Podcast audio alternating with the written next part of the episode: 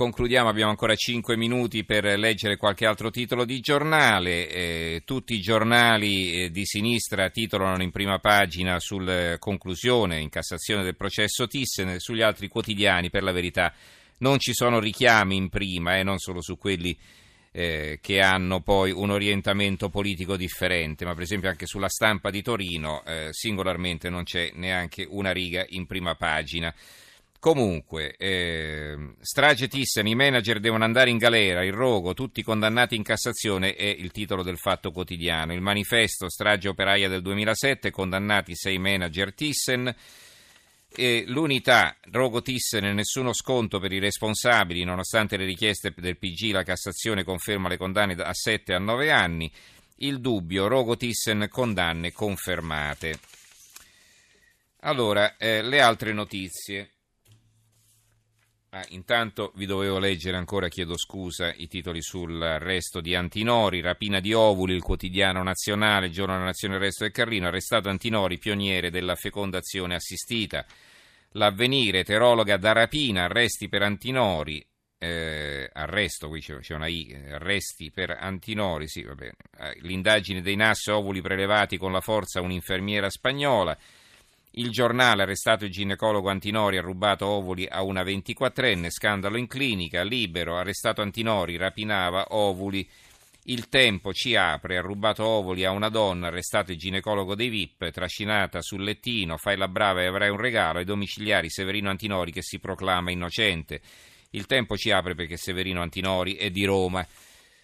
E poi la brutta storia degli ovuli rubati l'ipocrisia che è peggio, il commento di Maurizio Crippa sul foglio. Severino Antinori è un ginecologo famoso, ora ai domiciliari con l'accusa di rapina aggravata e lesioni personali aggravate. Avrebbe prelevato tre ovuli a una ragazza spagnola, infermiera nella sua clinica, contro la sua volontà allo scopo di fecondarli e impiantarli su un'altra donna.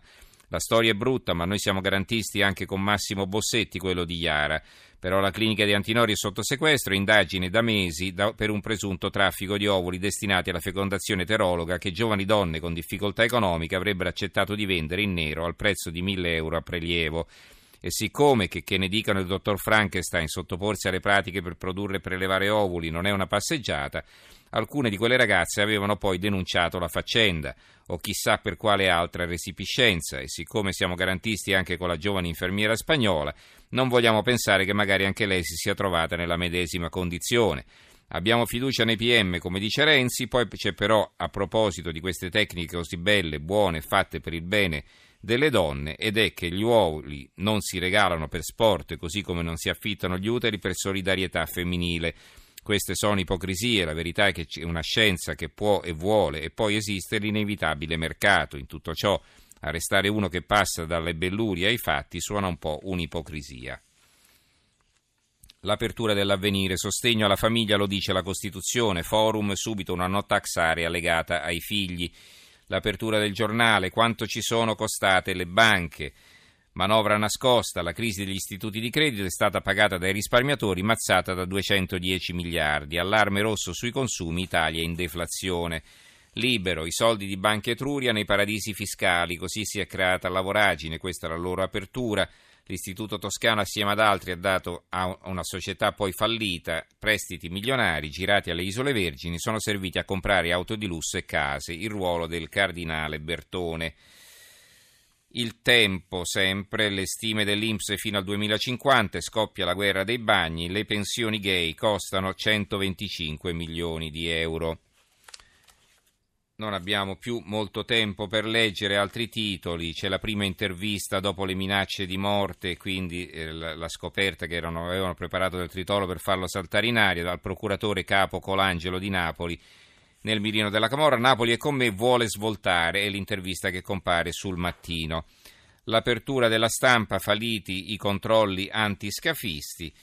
E poi, eh, visto che non abbiamo più molto tempo, vi leggo intanto l'apertura del piccolo, Brennero, Vienna fa retromarcia, Alfano convince il governo austriaco, stoppa al muro anti-migranti e poi qualche notizia più leggera per concludere. Intanto eh, Venezia contro la Movida, i residenti servono controlli in tutto il centro storico, lo leggo qui dalla nuova di Venezia di Mestre E un'altra notizia che troviamo su diversi quotidiani, sul giornale per esempio e sulla Nazione, la nonna che ha vissuto tre secoli è italiana, la donna più anziana del mondo, l'ultima ragazza del 99, quindi ha compiuto 106 anni e eh, insomma può arrivare a 107 quest'anno. Piemontese, nata nel 1899, quindi ha attraversato tre secoli. Va bene, ci possiamo fermare qui per questa sera. Eh, ringrazio eh, Gianni Grimaldi in regia, il tecnico Paolo Ranaldi, Giorgio Allegretti, Calmelo Lazzaro e Giovanni Sperandeo.